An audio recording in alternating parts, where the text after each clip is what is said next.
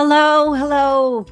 Welcome to Angel Lady Movie Talk. This next installment is extremely special as it is the anniversary issue of my anniversary with Dan Moore.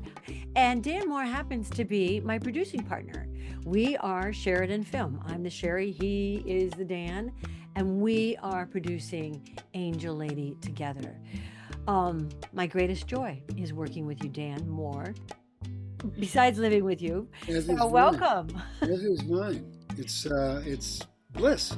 How about if we launch in and we give people a little bit of your background because not everyone knows of this extraordinary way that you happened into the movie business. As with most people in the movie business, it just happened uh, in the in the least likely of ways. I was a uh, graduate student at Ohio State University. I wa- had completed my PhD exams, Mhm. and I was writing my dissertation Mhm. about lexical accretion in Ulysses. Okay. And uh, you can imagine I was looking for some alternative way of spending my time, as as many dissertation writers do. And it just so happened that a movie came to town.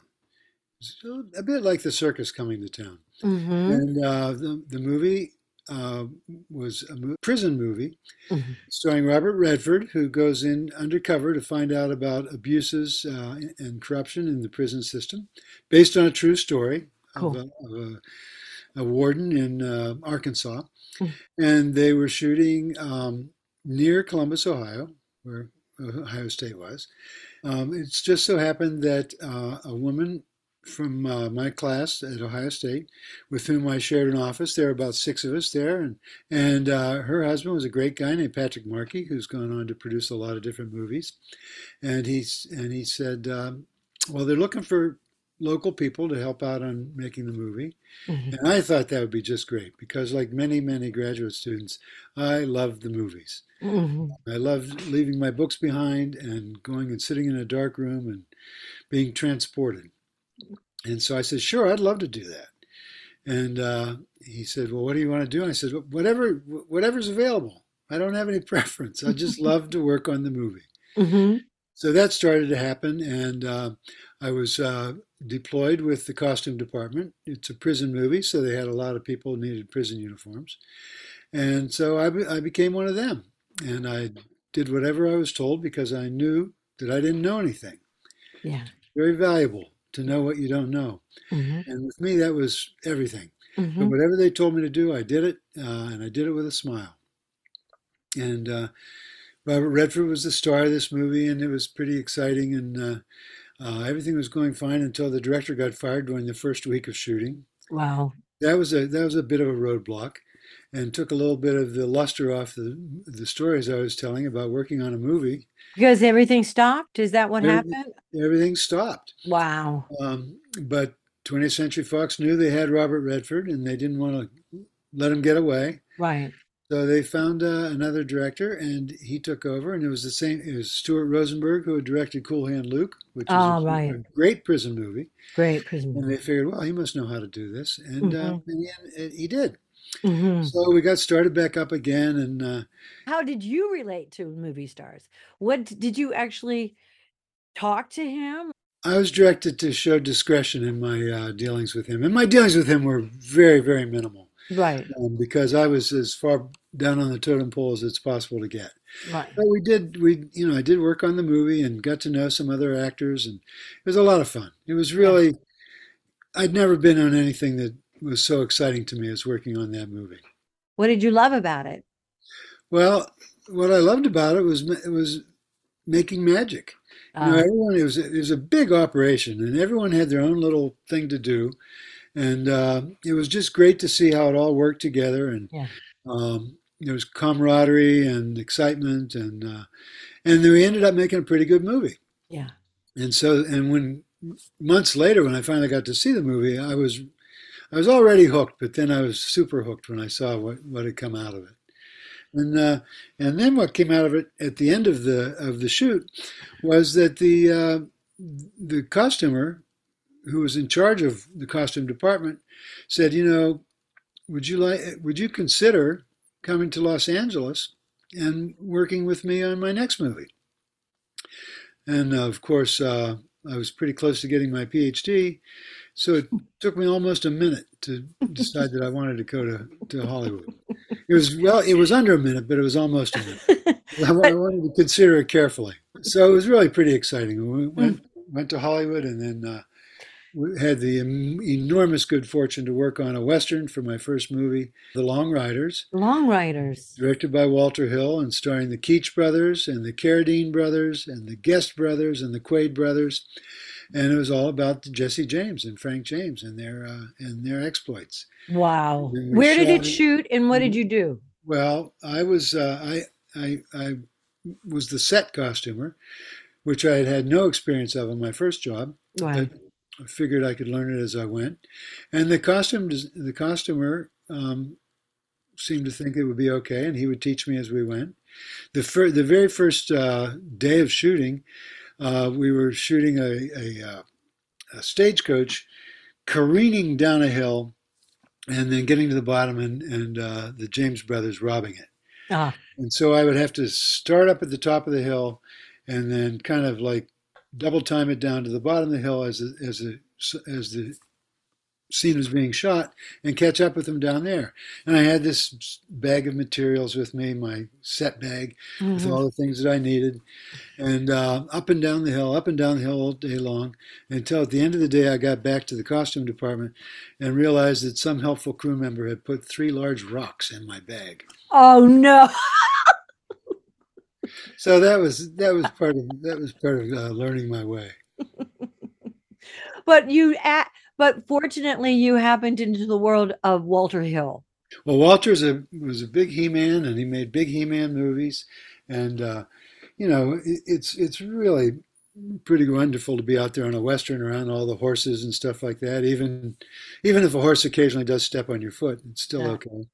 And uh, that was just a great, great way to get started because a family atmosphere. All these brothers were playing brothers in the movie, yeah. and, and uh, uh, they treated each other like brothers. And some of that, um, you know, it was just really a, an immense, immensely inspiring way to get started. Mm-hmm. I kind of started at the top um, mm-hmm. through no fault of my own, and uh, but it was it was a really really great and and uh, I ended up working with Walter and doing 14 movies with Walter. Um, the next one I did with him was Southern Comfort, and that was like uh, soldiers out in the swamps. Keith Carradine, Keith Carradine, and uh, and uh, Powers Boothe. Powers Boothe. And so ne- the next thing you were doing, you were in the swamp. And then literally, we were, then we were in the swamps. Up and down the hills. The, now you're in the swamp. Now I'm in the swamps. That was yeah. all one level. No, no hills involved. No hills. Just swamp. And again, all that camaraderie with the guys, and uh, really exciting. And then moved on with Walter to 48 Hours, which was great working with him because it was actually a movie that uh, a lot of people saw and a lot of people liked. It was a big hit. And with Nick Nolte and Eddie Murphy. It was Eddie, Eddie Murphy's first movie. Eddie Murphy's first movie. And uh, he was known for Saturday Night Live only. For Saturday right? Night Live, and he was, you know, it was great. Eddie was Eddie had a lot of pressure on him because people didn't know if he was going to be a movie star or not. He did become one, and uh, you know, and we shot up in San Francisco for some time, and, I do remember one of the things that was so great about that. Was, we were standing on this hillside in San Francisco. It was the sun was shining, the wind was blowing. Um, I had one only one person to watch out for in this one scene, and that was a dead body that was lying on a park bench with a little hole in his forehead. Yeah. And I looked around, and just it was beautiful. There's Alcatraz Island off, you know, in yeah. the back, and uh, I couldn't believe they were actually paying me. Oh, that was that moment. that was that moment. And over the course of 35 years, I, re- I got to the point where I felt like I did deserve to be paid. Um, but I also uh, worked on this little movie by Steven Spielberg called E.T. Right. So that was pretty exciting when, when uh, right. in 1983, then uh, um, from the end of 82 and into 83, I had 48 hours and uh, ET both with my name on them that were out there. So that was pretty exciting.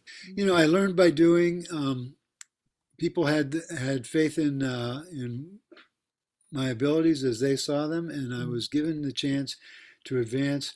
And I sort of, you know, I didn't go to any uh, costume design school or anything like that. What I brought with me from my studies in literature was an ability to um, research Right. and a sense of story. Mm-hmm. And if there's, uh, if costume designers have, there's a pendulum that, goes from fashion to story, Right. and I'm way over on the story side. Mm-hmm. Um, Mm-hmm. didn't have much to, to uh, distinguish myself on the fashion side, but I was way on the on the story side, and felt that like in my own little uh, rice bowl of the costumes, I could advance the story and and Mm-hmm. And help to teach uh, teach the story. And Well, so let's that, talk about it. I mean, there's a, a number of really great design experiences that you had. They might have been uh, grueling, but they were great design outcomes. For example, Geronimo. yeah. That's when we got engaged. yes, By the way, everybody, that that's is- how I relate to this. Yeah. At Geronimo, we got engaged, but Yeah, and I relate to the fact that you came to visit, and I slept the whole weekend because it was so grueling and exhausting. yes, it was. But Geronimo was the was the great chief of the Apaches as as the Apaches were finally being brought under control by the United States cavalry. And from the very beginning, um, Walter Hill's idea with that was that we would valorize equally the Apaches and the U.S. cavalry in this battle. Uh, you know, uh, and um, and there was there was Geronimo, this great chief of the Apaches, who really had to preside over the end of his the end of his uh, uh, uh, tribe's freedom, hmm and uh, it was just a it's a very sad story in its way, and and uh, but a wonderful story, and uh, great actors. We had great Gene Hackman played a, a cavalry general, and Robert Duvall played a played a, uh caval, uh, cavalry scout Uh-huh. um, who uh, led the, cav- the the cavalry. Jason Patric was the lead cavalryman. There's a young actor who gave up his last semester at Harvard in order to join us, and that was Matt Damon. Matt Damon. And Matt Matt got a free uh, uh, course in acting from Robert Duvall because oftentimes they would be sitting on horses next to each other. Oh, oh, really? the next shot to happen. Yeah, and Matt has uh, said that he learned a lot about acting from acting with uh, Robert Duvall on that on that movie. And Wes Studi played Geronimo, And he uh, was great. and he was wonderful. He Really was absolutely wonderful. Mm. And um, you know, that's the you know, if I had to choose uh, one or two movies that I was involved with, that would be up there at the top. And and maybe on the other side of the westerns was uh, Jeff Bridges as Wild Bill Hickok, uh, Oh, Wild Bill, and. Uh, yeah. Wild Bill was kind of the inventor of the cult of celebrity, and he played a lot of roles in his in his uh, career as a celebrity, and that was great for me because I, he got to be somebody different in in everything that he tried, and I got to make him look like something different in everything that he tried. So it was really it was it was super. How did you start that conversation? How did you develop those different sides of Wild Bill with Jeff Bridges, with the actor? How? Well, it, it all it all goes to the script and the story. Mhm. You know, um, Wild Bill was many things. He was a gunfighter. He was a buffalo hunter. He was a sheriff. He was a gambler. He was a performer in uh, both circuses and in uh, in uh, uh, Buffalo Bill Cody's Wild West show. Uh-huh. And then um he was a guy that walked around with a target on his back because he had he was such a great gunfighter and had uh, had uh, killed so many people. People were always out to kill him Uh-huh. and that uh, wears on that wears on a person. And I think Jeff showed that, and showed the way that he, from a young guy, and then uh, to be an old man, enormously talented, but also just really a wonderful, wonderful person. And uh, it was it was great to see the example that he that he uh, uh, created for the for the other actors and for for all of us on the crew. You've worked with so many actors and a lot with, um, mm, I mean, just a long list of, you know, A-list actors, but there, there's something very special about. Well, the thing about Hugh. Was this was this was for X Men Three, and Hugh had been uh, had been working on Broadway as the the boy from Oz, and had really lost a lot of weight and lost a lot of muscle and all that, and had was, um, but he had to build himself back up to play Wolverine in this movie, Mhm. uh, X Men Three, and he got there and every morning and he, he'd been working out ever since he was finished on Broadway, but then he came back and he still had a long way to go. So he'd be on set every morning at 4 a.m.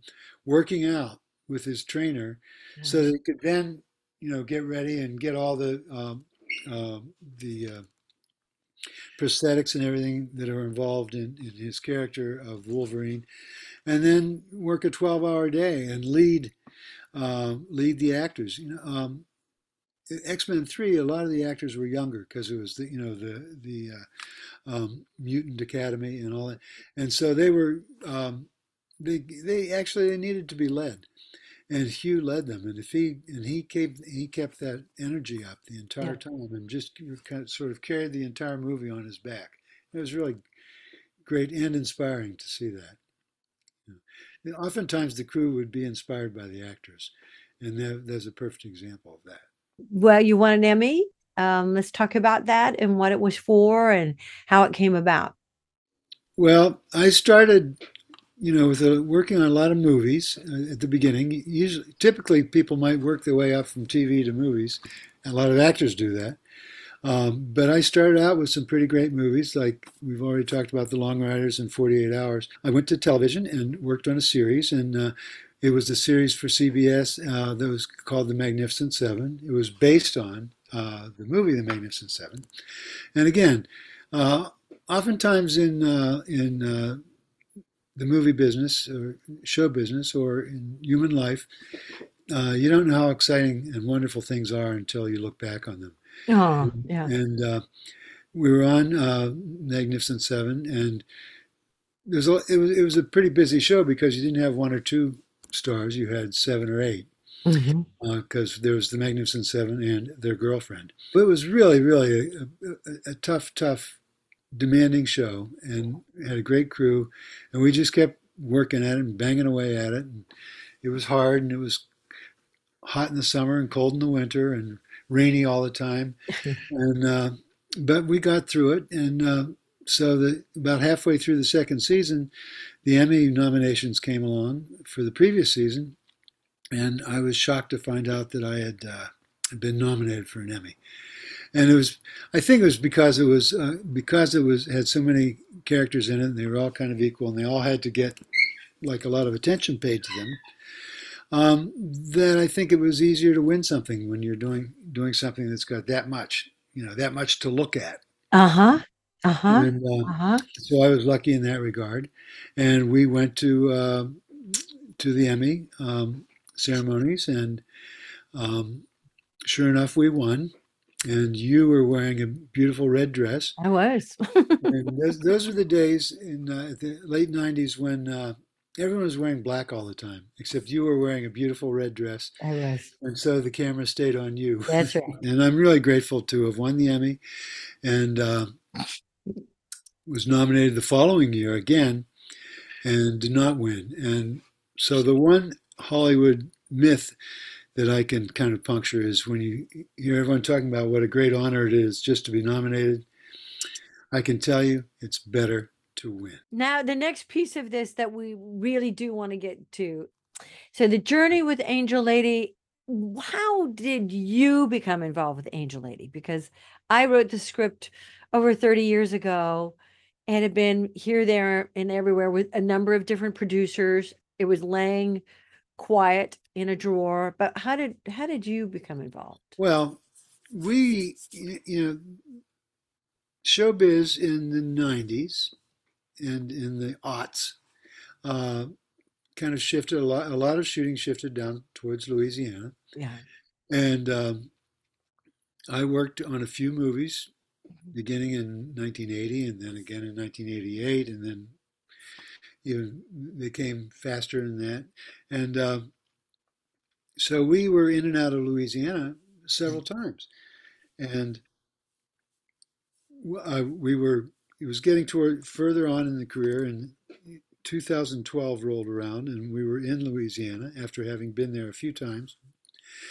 And um, I was working on a big movie that uh, uh, took several months, and finally, around around Memorial Day of that year, 2012, we finished that movie, and we never really went back to Los Angeles to live because we decided if we were going to make a movie that was set in the Cajun culture, we should go out to Cajun country in uh, the prairie, halfway across Louisiana, halfway between New Orleans and Houston, and find uh, find that culture out there in Acadiana. I want, I want people to know it's a and Crowley is a very enchanting, Yeah. w- wonderful little town. Yeah, and it was it's kind of like the the cultural center of uh, of Acadiana, hmm and um we found some great people out there Yeah. uh, to partner with us and to help us. Um, we had an idea that not only would it be great to shoot out there in this little town, but that we could probably get it financed out there too, because we knew that people would want to pitch in and, and join up, and and they liked the idea of it. They just didn't like the idea of financing it. No. And No. so we were there and we worked on it for about six or eight months and uh, had lots of adventures. One was judging the Little Miss Crowley contest of six year olds, uh, six, a pageant for six year olds, uh, which was exactly the wrong thing for us to do because if there's if there's 30 contestants, then you've got 29 families that are mad at you and, and only one family that likes you. That's right. So, Why did we say yes? So, Yes. so that that was a poor uh, a poor choice, but even more uh, harrowing than that was, um, I was working out my uh, some of my nervous energy about trying to get this movie up and running by riding my bike out in the out in the countryside, and I would be riding along, and uh, it was great. I mean, it was great exercise, and really enjoyed being out there. And they had I could see how the rice was growing, and the, but also there's farms out there in the countryside around Crowley didn't really have fences the way we were accustomed to, like in Los Angeles and places like that. Um, so the farm dogs, the local farm dogs, would come in packs and uh, and chase me. And uh, like a pack. yeah, Of like farm a pack of them, and there I was, just like pedaling harder and harder, uh, trying to save my life. And then one of our uh, local advisors said, "Well, you just need to get one of those super soaker uh, uh, water pistols, and fill it with bleach and shoot the bleach at them." And luckily, we thought about that before instituting that that uh, that uh, uh, strategy because Yeah. we didn't want to end up in the local newspapers as Hollywood producers uh, abusing local dogs. but uh, it was it was pretty harrowing experience. We ran out of money for the first time uh, for the movie, and I had to go find a job. I was lucky enough to find a job in New Orleans on Dawn of the Planet of the Apes. Ah. and Continue my costuming career, hmm um, even though we were really focused on getting this movie done. hmm And that was 10 years ago. I designed two movies that Rob Reiner shot in Louisiana, Yeah. uh, LBJ, and uh, Woody Harrelson. Woody Harrelson is LBJ.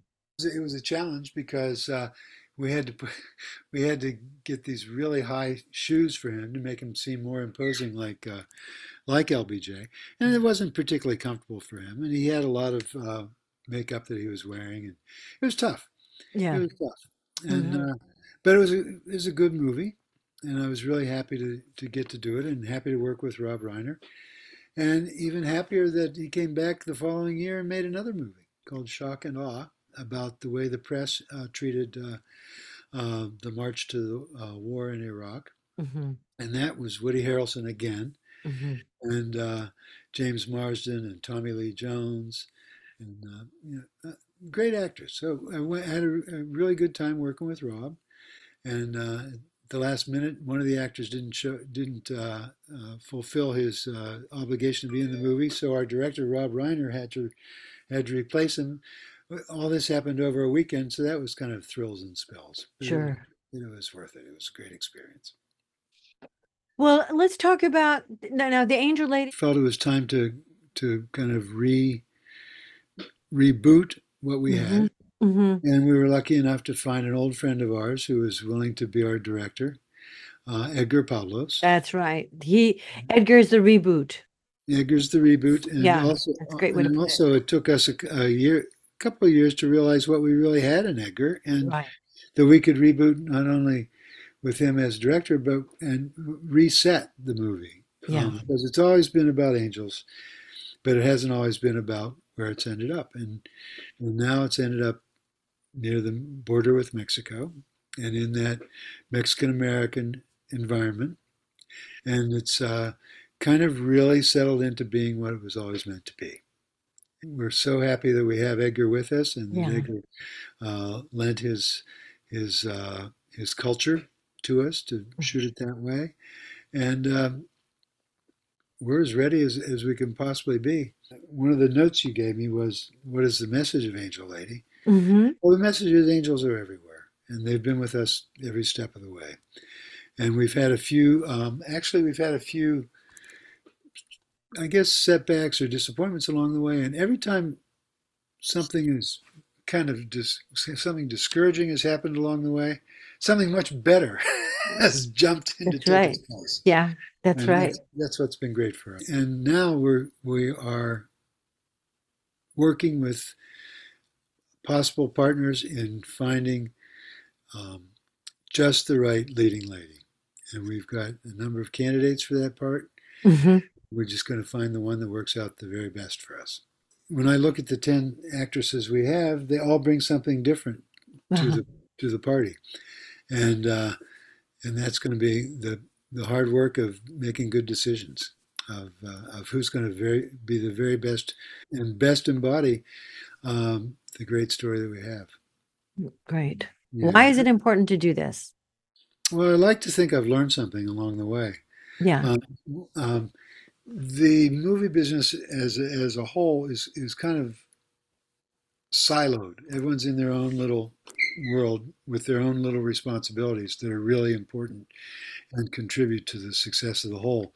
but I'd like to think that in working with really good filmmakers and working on some really good movies for a long time, that I've learned a little bit along the way, and just want to kind of bring all those things together, all those experiences together, and uh, and just kind of cap my ex- experience in the movie business, which is over 35 years, and uh, and bring uh, bring something of our own um, to the world. And, Yeah. I'm lucky enough to be married to a, an extremely gifted screenwriter, and, uh, and, and I want to do my part and, uh, and what I've learned along the way and to bring that movie to the rest of the world. Yeah. Not just the movie we've seen in our minds, but uh, the movie that we're going to see in theaters and at home. Yeah. Yes. Yes. Well, let's do that. And happy anniversary, honey. Same to you, baby. Dan Moore of Sheridan Film Company. He's the Sherry, I'm the Dan. Yeah. All right. Bye, darling. Thank you. Over the course of this interview and over the over the course of this of this discussion, it's occurred to me that there are a lot of blissful moments along the way. Yeah. just the latest.